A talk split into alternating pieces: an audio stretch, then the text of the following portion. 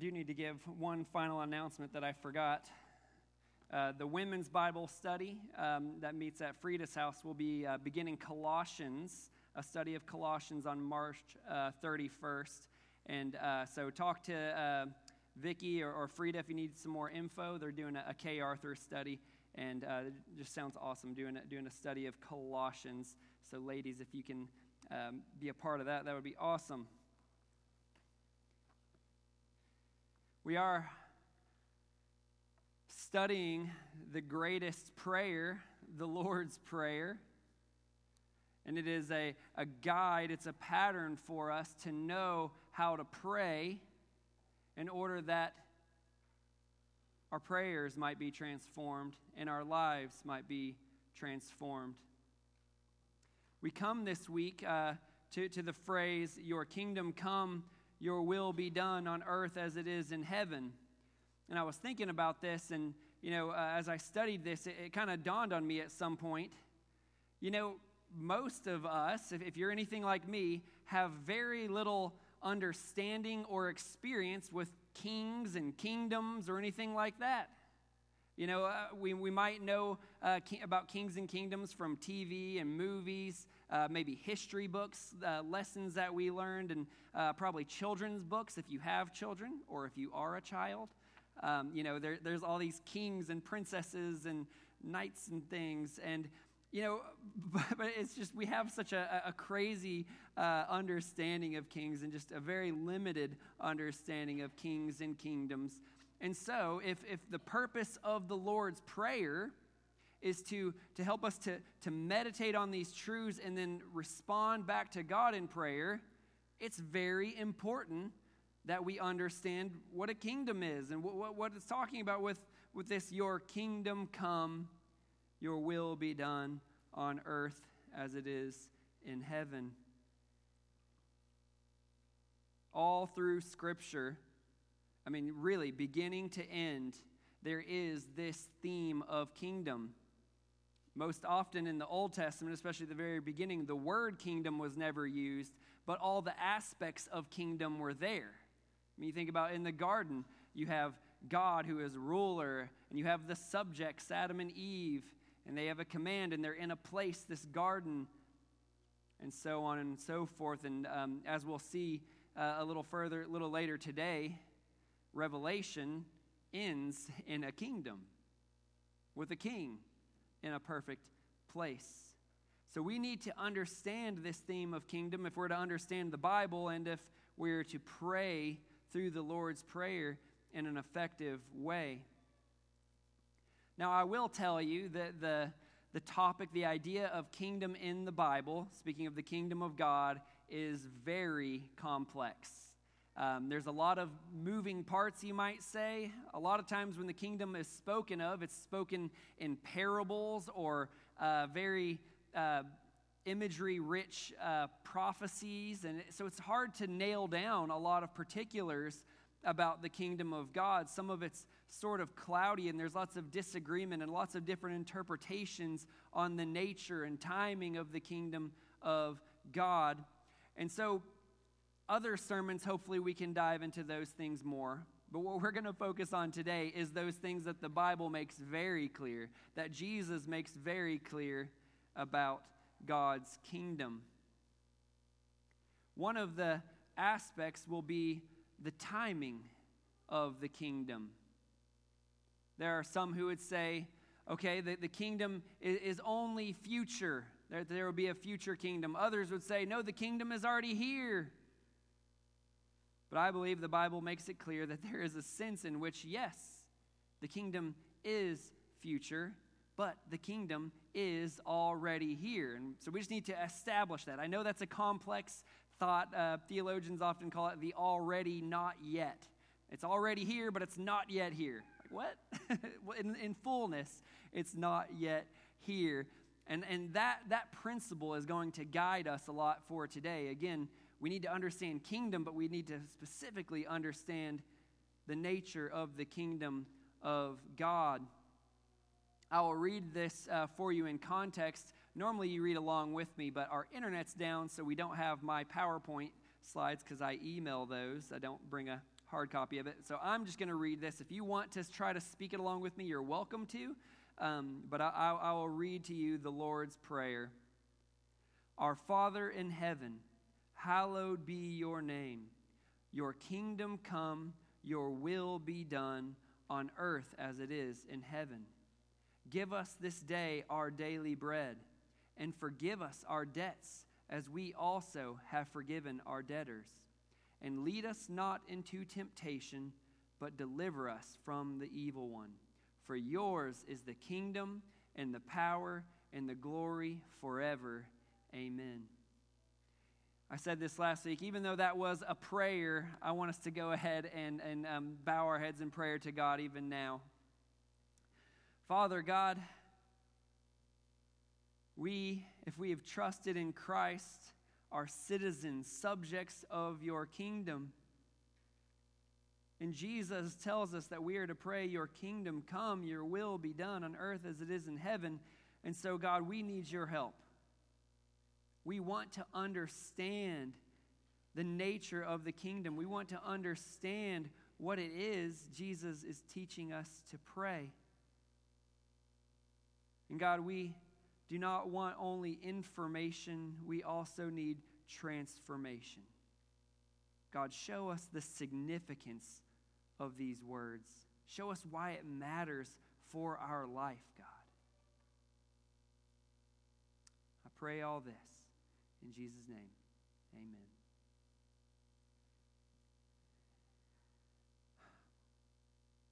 We're going to focus on the kingdom, your kingdom come. But one thing that I want to point out to you that, that was mentioned last week, and it's just a very important guiding principle for all of the Lord's Prayer, is last week we looked at what I called the first and highest request of the Lord's Prayer. So you have our Father who is in heaven, then you have a request, right? What is the, that request? Hallowed be your name.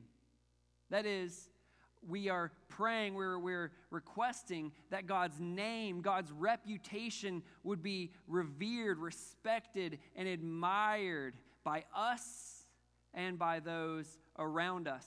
This is our purpose for living. That God's glory might be shown, that God's glory might be loved and adored properly, fittingly, because he is glorious. Now, the fact that Jesus gave that as the first request of the Lord's Prayer, so we, we, we acknowledge who we're talking to, our Father in heaven, then hallowed be your name shows us that it's not only the first request, but it's also the highest request, meaning that it is to shape and guide all other requests that we might make of God. Whether it be forgive us our debts, whether it be give us our daily bread, you know, whatever it is that we're praying, it is to in some way accomplish the hallowing, the revering of God's name and reputation, both in our hearts and in the world around us. And it is no different for this one about God's kingdom. In some way, saying, praying, desiring, Your kingdom come, Your will be done on earth as it is in heaven, is meant to accomplish God's name being hallowed. And I think it's so important we keep that, that in mind because it should just guide and shape all of our prayers, what we're praying for, our motives behind it, and what we're focused on. But coming back to the, the kingdom, what we're going to mainly focus on today, I, I look at those first three words. This, by the way, is Matthew 6.10. I forget that I don't have slides up there. Matthew 6.10, Jesus says we're to pray, Your kingdom come. Your kingdom come. As we said earlier, there, there's a sense in which God's kingdom has already arrived in the person of Jesus and is still here in the people Jesus has indwelt through his Holy Spirit. But there is definitely, absolutely in the Bible a sense in which the kingdom has not yet come. And so that makes this a prayer for future kingdom consummation. By the way, if you have a bulletin, uh, that, that would be uh, point number one a prayer for future kingdom consummation. the fulfillment of the promised final kingdom of God. Now, you don't have to be the sharpest tool in the shed or the brightest bulb to look around at the world and see that it is seriously, desperately broken. Right? There is a problem in this world. Who turns on the news and said, Well, that was uplifting? no. Who goes to the doctor and says, That was great. Maybe I can go again next week? And you probably will have to go again next week. Who never has strained relationships? The people you love become your enemies, your enemies afflict you. We think about governments and organizations, just the corruption that is so rampant. I mean, just every aspect of the world. And by the way, we got, I don't even want to say it, but I was going to say Mother Nature. We got Mother Nature raging against us, which doesn't exist, by the way. God is 100% in control of nature. But we have the world raging against us. I mean, every single year, millions of people die from hurricanes, earthquakes, tsunamis, tornadoes, uh, wildfires, I mean, landslides, you, you name it. The earth seems as though it's rising up against us. And we groan under the weight of that, don't we? The Bible is not shy about these things. It's not naive about these things. It doesn't sweep the brokenness of the world under the rug. In fact, in, in Romans 8, it says that all of creation groans along with us. Ah, it's broken. It doesn't fit the perfectness of the God who created it. And this is the world we live in every day. But this is a prayer for future kingdom consummation. It is a prayer that God will fulfill what he has promised over and over in Scripture and certainly will do. Because there is coming a day, there is, there is coming a day when God will make all things right. God will make all things right. And we could simply term this the kingdom of God.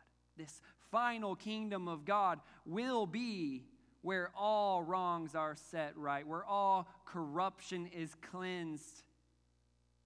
This is what we are praying for. But what is so great about this is it is a kingdom.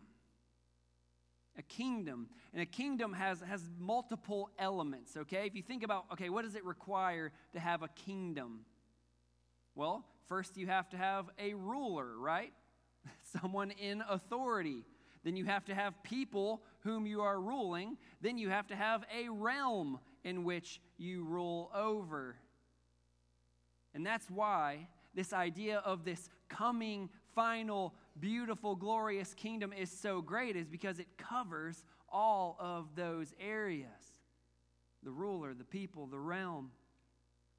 And that's what we see with this kingdom consummation. We have been promised and we are longing for, praying for this kingdom to come. In your notes there, I have first that it's God's perfect rule. There will be God's perfect rule. Christ Jesus is king. All authority in heaven and earth has been given to him. And that's already happened, Matthew 28 18. But there is coming a day where that rule and reign will be 100% manifest. Everyone will recognize his reign. All his people will recognize his reign.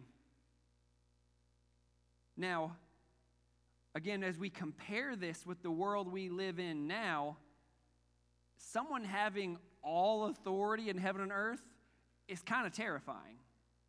Because when we give someone a little bit of power, what do they do? they go corrupt. They, they, they exploit people. They use their power for their own evil ends. say, oh, people wouldn't do that. Yes, yes, they would. And they have, and they do, and they are over and over and over and over again. These are things that I thought was just like back in the barbarian days. No, this is right here, right now, all over the world, and even in America. People get a little bit of power, and I don't know if it goes to their head. I mean, it was already there. The, the evil was already there. The selfish tendencies were already there, but the, the power just lets it flow out.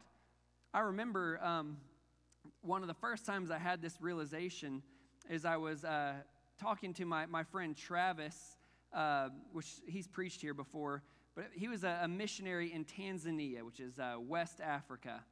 And so it's on the border of the Dominican, not Dominican, the Democratic Republic of Congo. And I was like, oh, Congo, that sounds cool. Did you ever go there? Did you ever, you know, go there and visit and stuff? And he's like, no, dude, you don't, you don't go visit the Congo. What do you mean? He's like, dude, the, the Congo is full of militias and warlords who are constantly killing each other and fighting. And here's what happens, he told me. He says, You get this warlord who's oppressing the people. I mean, they, they go into villages and they ransack it, they rob it, and do lots of other very terrible things. And because of that warlord, they say, Well, we need an uh, uprising over this warlord. So they, they raise up another leader in this militia and they fight and they overtake that one. But guess what happens? This new warlord, the power goes to his head and he ends up doing the, and he said it is just a, a brutal, brutal cycle. No, dude, you don't just go to the Congo and hang out. And that, that, that really, for me, was the first time that I, I realized, oh, that, that type of thing still happens. And then I think about it, and really, even in our you know, more civilized, westernized world, the very same thing happens. It's just more clean cut. We may not use rifles, but we use, you know, the rods of the law and exploit these things. And, and then we do the same thing with political parties oh, those leftists, they're doing crazy things. And then we go hardcore conservative, these crazy. I mean, it's just like, it's a continual cycle. And so, we hear that there is going to be this perfect rule of King Jesus. Should we fear that? Should we fear that this, this ruler over all will exploit us, that he'll use us, that he'll abuse us, that he'll oppress us, that he'll take from us? Absolutely not. Absolutely not. Remember, this, this Lord's Prayer was given in, in the book of Matthew, and you can just think about reading through the Gospels. Jesus was so frustrated and, and hurt by all the injustice and poverty that he saw around him. The way the lower classes were treated by the governments. And even more angry uh, than, than he was about that, he was very angry at the religious elites who oppressed the people. Jesus said, You guys lay heavy burdens on the people, and you don't even lift your pinky to help them. That's not what a leader does, Jesus says. Jesus said, said what? Matthew 11, 29, Take my yoke upon you and learn from me, for I am gentle and lowly in heart and you will find rest for your souls, for my yoke is easy and my burden is light. I mean, this is, this is incredible. you think about these rulers who just use, abuse, they lay these burdens on people. Jesus says, No, it's not going to be like that with me. There's a yoke. You understand the idea of a yoke? It's to keep two animals, two oxen, pulling together. And if there's a weaker one, the stronger one makes up for that. Jesus says, Take my yoke upon you. Well, we're going to do this together. That burden is going to be light and easy. They will have rest for your souls. And so I would just say to you this is the king, this is the ruler, this is the authority we have been waiting for. Perfect justice, perfect righteousness. This is the king who will wipe away every tear from our eyes, not make us cry under the strain of it all.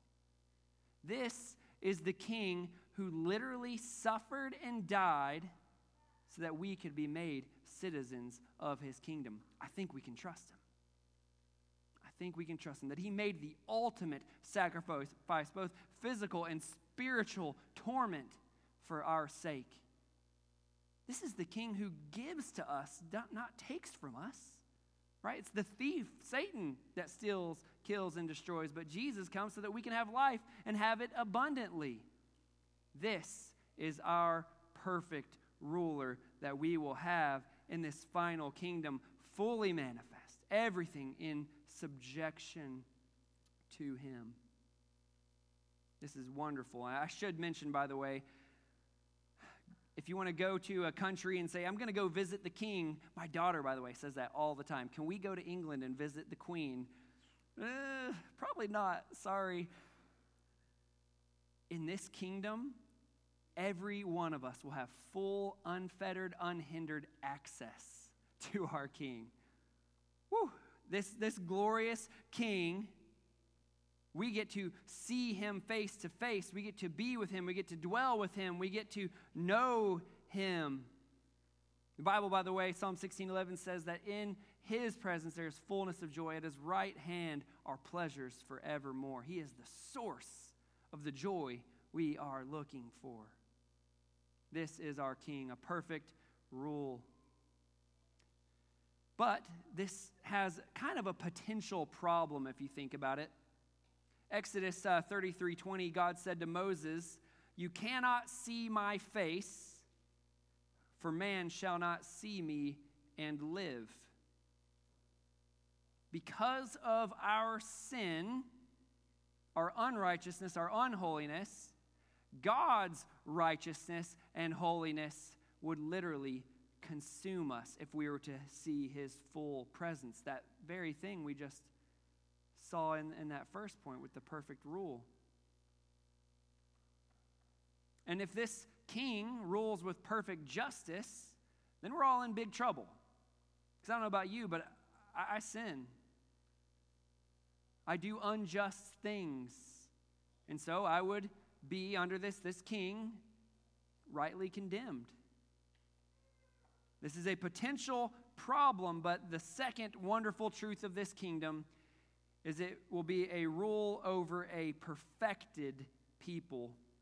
That's in your notes, a perfected people. We don't have to fear being consumed by the glory of God because we will not be in the same state we now are. We right now are, are, are sinners. We stumble into it. You know, you've been saved, and, and I, have been saved. I, I, get that, and our hearts have been changed, and the Spirit has indwelt us, and, and sanctifi- sanctification has begun in our lives, and we know we, we put on righteousness, but, but man, later in this uh, prayer is forgive us our debts. we constantly need this forgiveness right now, but in the future, we will be fully, fully perfected. 1 John 3 2 is kind of like the go to verse for this. Beloved, we are God's children now. So we're, we're saved now. And what we will be has not yet appeared. But we know that when he appears, Christ, we shall be like him because we shall see him as he is. I mean, this is the way I picture this. Jesus is so glorious, so holy, so awesome that, that his glory just shines and purifies us when we see him. In an instant, made perfect. This is amazing. But what if we then stumble and fall again, right? Adam and Eve, they, they were sinless when they were first created. Well, what if we stumble and fall again? I love the way Jesus uh, put this in uh, Matthew 13, verses 41 through 43. It's, it's beautiful. The Son of Man, is talking about the end, the Son of Man will send his angels, and they will gather out of his kingdom all causes of sin and all lawbreakers and throw them into the fiery furnace. In that place there will be weeping and gnashing of teeth. Then the righteous will shine like the sun in the kingdom of their Father. Did you catch that? One of the things that will be thrown into the furnace is all causes of sin. That is temptation. Temptation will be thrown into the furnace, it can stay in hell. God's kingdom will not only have perfected people, it'll have people who will remain perfected forever because we will never again be tempted to idolatry or disobedience. We will never again be tempted to be our own God, which is exactly what happened in the garden. And then, kind of, the ripple effects will never be tempted to treat other people unlovingly or unkindly or selfishly. Never again. Heaven will be filled with a perfected people, every tribe, nation, and tongue, praising our perfect ruler, King Jesus. I mean, I, I think about this, and, I, and I'm, I'm so excited to no longer struggle with sin. That's part of our groaning, isn't it? It's not just our, our physical aches, it's our spiritual aches. God, I sinned against you again. Or just almost the, the, the, sweat from our brow as we're trying to keep ourselves from doing a sin that our flesh wants to do, but we, we know in our heart isn't right. This just constant struggle and the temptations of this world and Satan. Relief. You will have rest for your souls. And we can just all sigh together. Ah, I will no longer struggle with sin one day. I'll be surrounded by a perfected people who one another we encourage each other to greater and greater worship, obedience, and joy in God. This is a perfected people.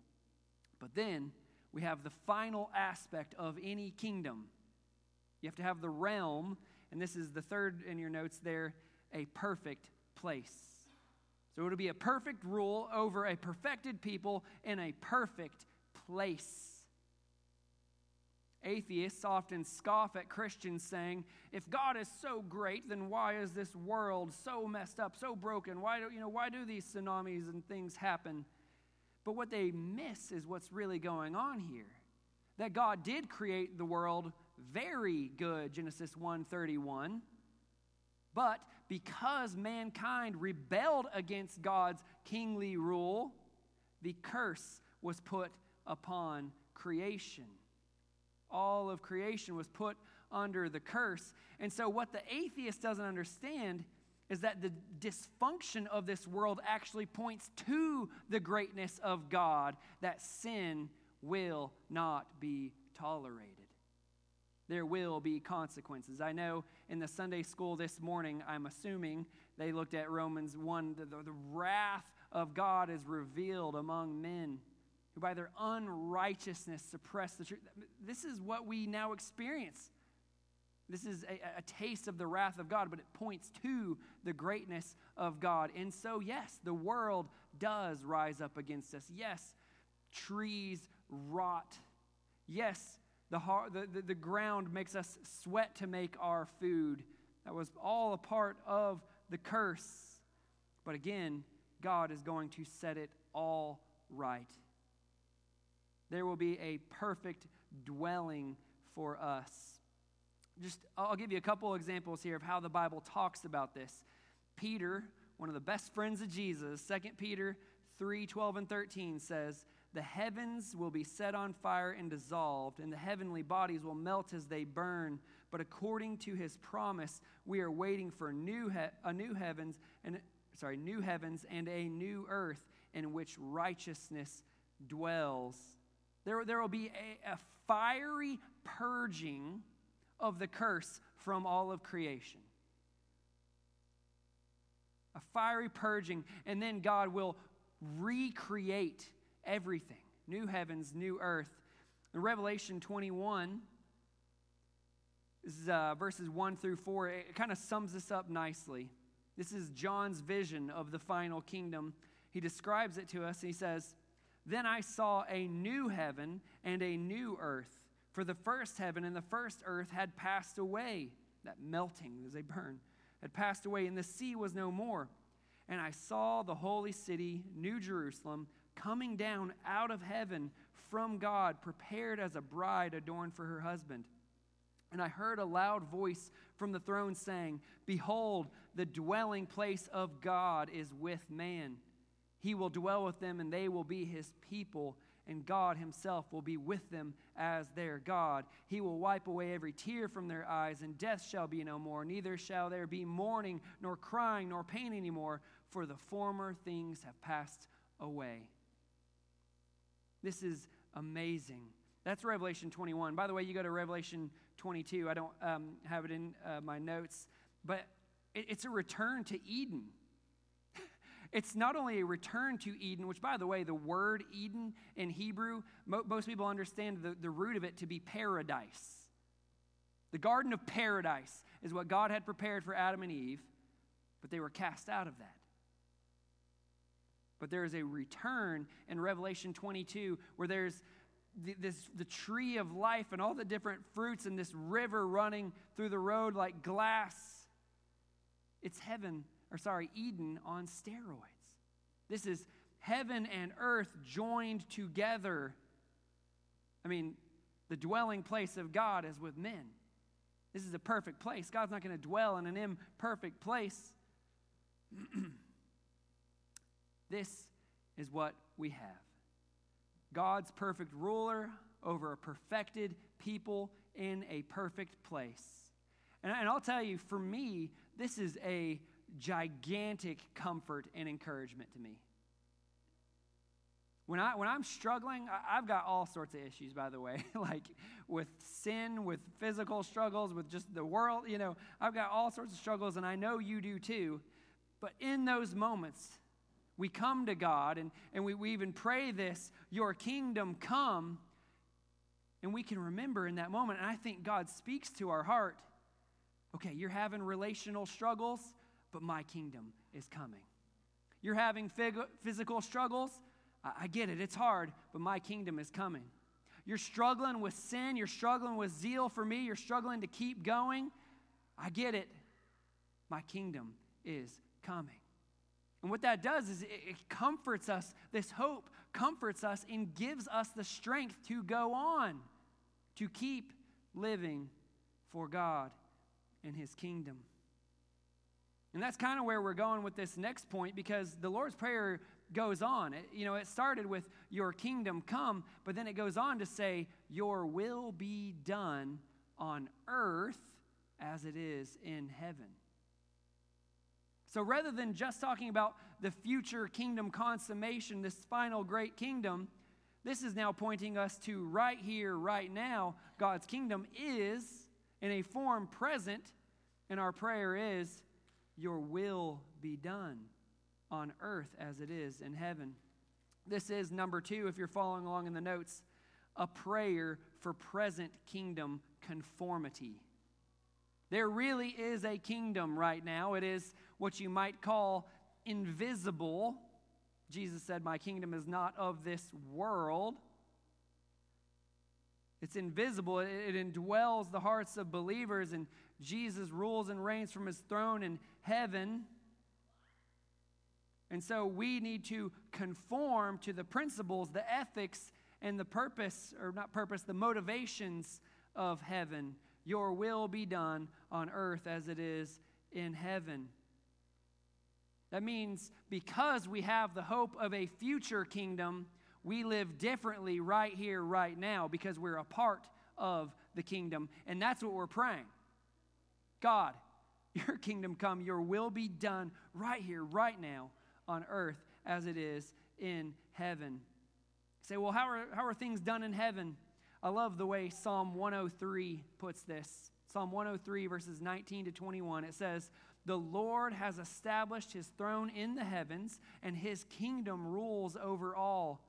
Bless the Lord, O you, his angels, you mighty ones who do his word obeying the voice of his word. Bless the Lord, all his hosts, his ministers who do his will. That's what it looks like in heaven. You have these angels, angelic beings, not to mention the redeemed who are there as well, but these angelic beings who are blessing the Lord. That is, they're praising the Lord and they are perfectly doing his will. And so now Jesus said we should be praying your will be done on earth as it is in heaven.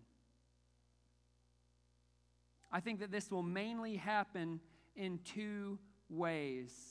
And these are pretty intimately tied, so I'll give them both to you at, the same time. I think this will happen right here, right now. First, by glad submission to the will of God, glad submission to the will of God, and by global proclamation of the Word of God. Again, these are, are tied, but I'll talk about them a, a little bit separately. A king or a, a ruler who does not evoke submission, cause his subjects to submit, is a weakling. But, on the other hand, a king who only gets submission and obedience by, by mere force, by fear, by intimidation, is a tyrant. But as we saw a moment ago, our God, our King, is no weakling and he is no tyrant. He is great. He is glorious. He is the one who is leading us to life. He's the, the shepherd who leads us to green pastures. He is a good authority. And so we can have glad submission to his will. Say, well, what's the difference? I'm doing the right thing. I, am outwardly obeying what, what God says. Does it really matter if I'm glad about it? Yes. Yes, it does. Because God not only wants our, our, our actions, He wants our hearts. We know the Pharisees, right? They, they obeyed the law perfectly. I mean, really, to a fault. They were scrupulous about obeying every little thing. I, I, I even tithe of my, my, my herb garden. like, it's crazy uh, how they were. But here's the thing they, number one, were trying to do those things as a burden to earn their righteousness before God. They were. The, Paul says they, they haven't submitted to God's righteousness, they, they make their own righteousness. But then think about some of the things that they do. It's even in Matthew 6. Um, Matthew 6, 16. The Lord's Prayer is in Matthew 6, is why I say that. Matthew 6, 16, Jesus says to the Pharisees, And when you fast, do not look gloomy like the hypocrites the Pharisees, for they disfigure their faces that their fasting may be seen by others. I mean, they made it a point to show what a burden it was to obey God. Look how holy I am. It's such, he's such a hard taskmaster, but I'm doing it anyways. And my point is to do God's will on earth as it is in heaven is not to consider God's commands burdensome, but joyous. Are they difficult? Sure, but they're joyous. I mean, this goes all the way to, to the hardest of things. Jesus said in Matthew 5, just the chapter before, 5, 11, and 12, Blessed are you when others revile you and persecute you and utter all kinds of evil against you falsely on my account.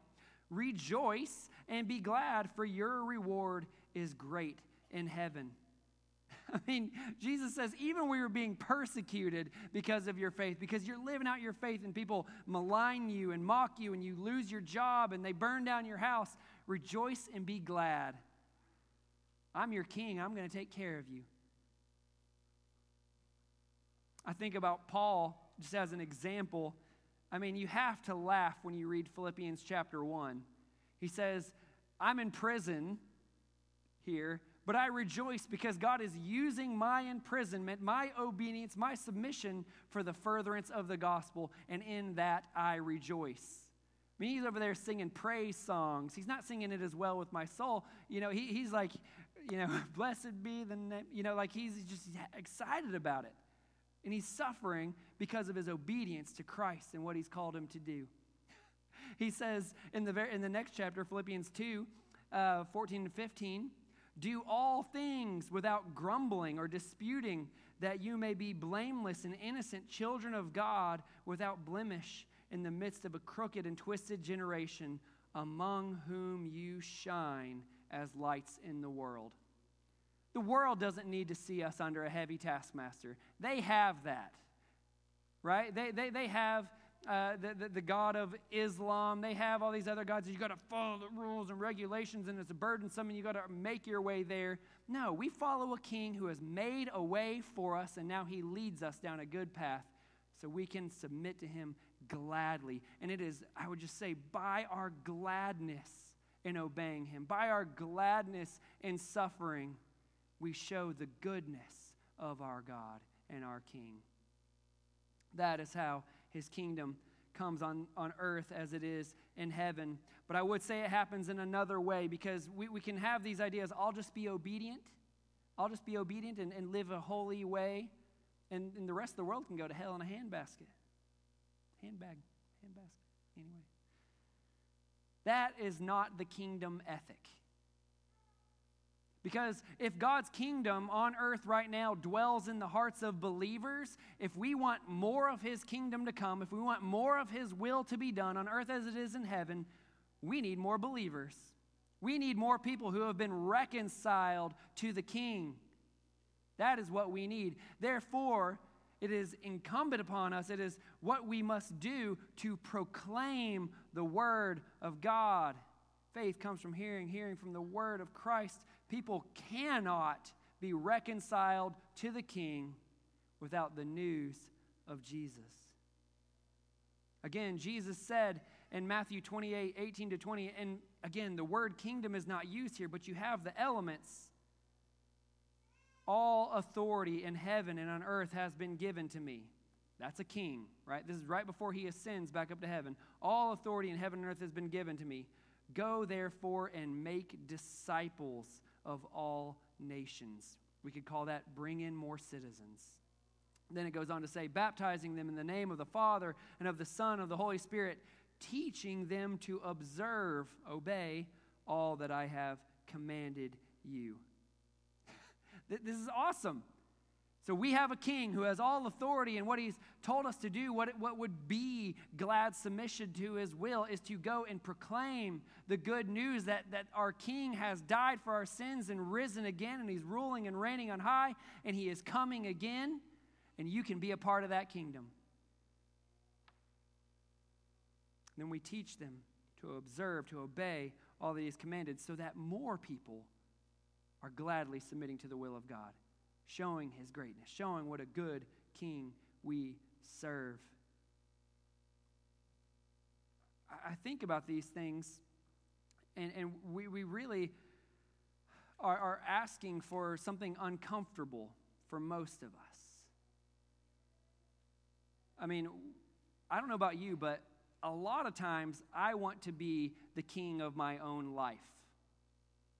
I want to dictate what I'm going to do. I want to build my little kingdom. Jeff's kingdom come. My will be done. Right? I mean, that's where I'm at. Lots of times I, I struggle with these things, truly. And so this is a prayer God, your kingdom come, your will be done on earth as is in heaven. God, help me not to live for my kingdom. Help me to live for your kingdom so that your name may be hallowed with my neighbors, with the nations. God, I want your name hallowed. God, help me to do your will, not my will. God, help me to do your will, not what culture says I should do. God, help me to live and die for your kingdom. Then, most of us, again, if we're honest, and you're all honest people, we're uncomfortable sharing the gospel. We don't, we don't want to rock the boat by bringing Jesus into it, right? Work, things are going well. My neighbor is like, we have nice little interactions. I don't want to mess that up. The moms at the, the little play group, I, I just don't want to mess it. We have great conversations. I, I don't want to mess it up by bringing Jesus into it. Again, we're protecting our kingdom, aren't we? We're, we're, we're hoping people will hallow our name. I want them to think well of me instead of, hallowed be your name, your kingdom come. Remember, our king said, Go make disciples. Paul talks about it as being ambassadors, right? 2 Corinthians 5. What is an ambassador? An ambassador is a citizen of an, a, another kingdom in a foreign country, and they represent their king. They represent their government, and they carry their message. What is the message we carry? He has entrusted to us the message of reconciliation. This is what we do. We implore people on behalf of Christ to be reconciled to God. This is, what we do. We're, we're ambassadors. I wonder how many of us would get fired if we were really ambassadors because we don't represent our king and we don't carry his message. I don't say that to, to be down on us. I say that to, to encourage us to, to live out our purpose on this earth. And that purpose is to glorify the name of God. We do that by glad submission and global proclamation. I mentioned global, by the way, because we really should reach our neighbors. We really should reach the supermarket people. We really should reach our, our families. And, but we can't forget everyone on earth. I mean, there, there's tribes, tongues, nations. And so th- even this is uncomfortable. I like the money in my bank account. I like living in, you know, the Ringgold, Chattanooga area. But God calls us to give so that people can be reached with the gospel in the hardest to reach places. And sometimes God calls us to go. This is a prayer to say, God, let me not love my earthly treasure so much that I won't give to see your kingdom come.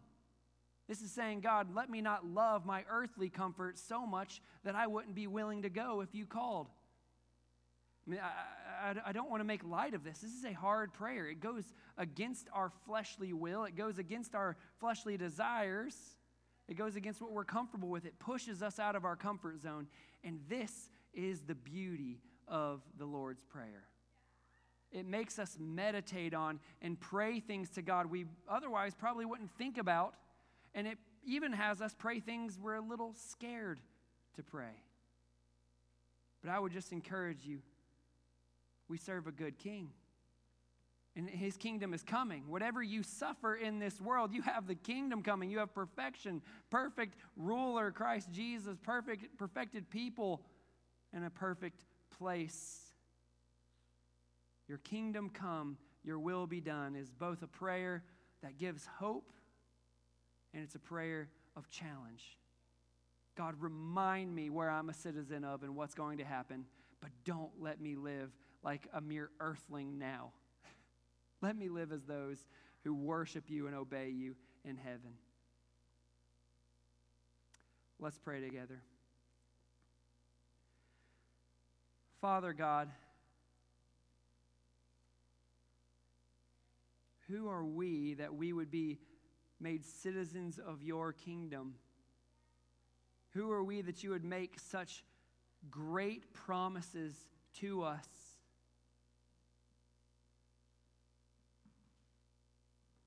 God, we are not worthy of the honor and the blessing you pour out on us every day, and the honor and blessing you will pour out on us in full for eternity.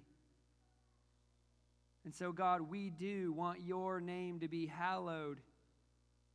We want people to love you more than their sin. We want people to love you more than their possessions, more than pleasures, more than entertainment. We want people to love you, honor you, respect you, obey you.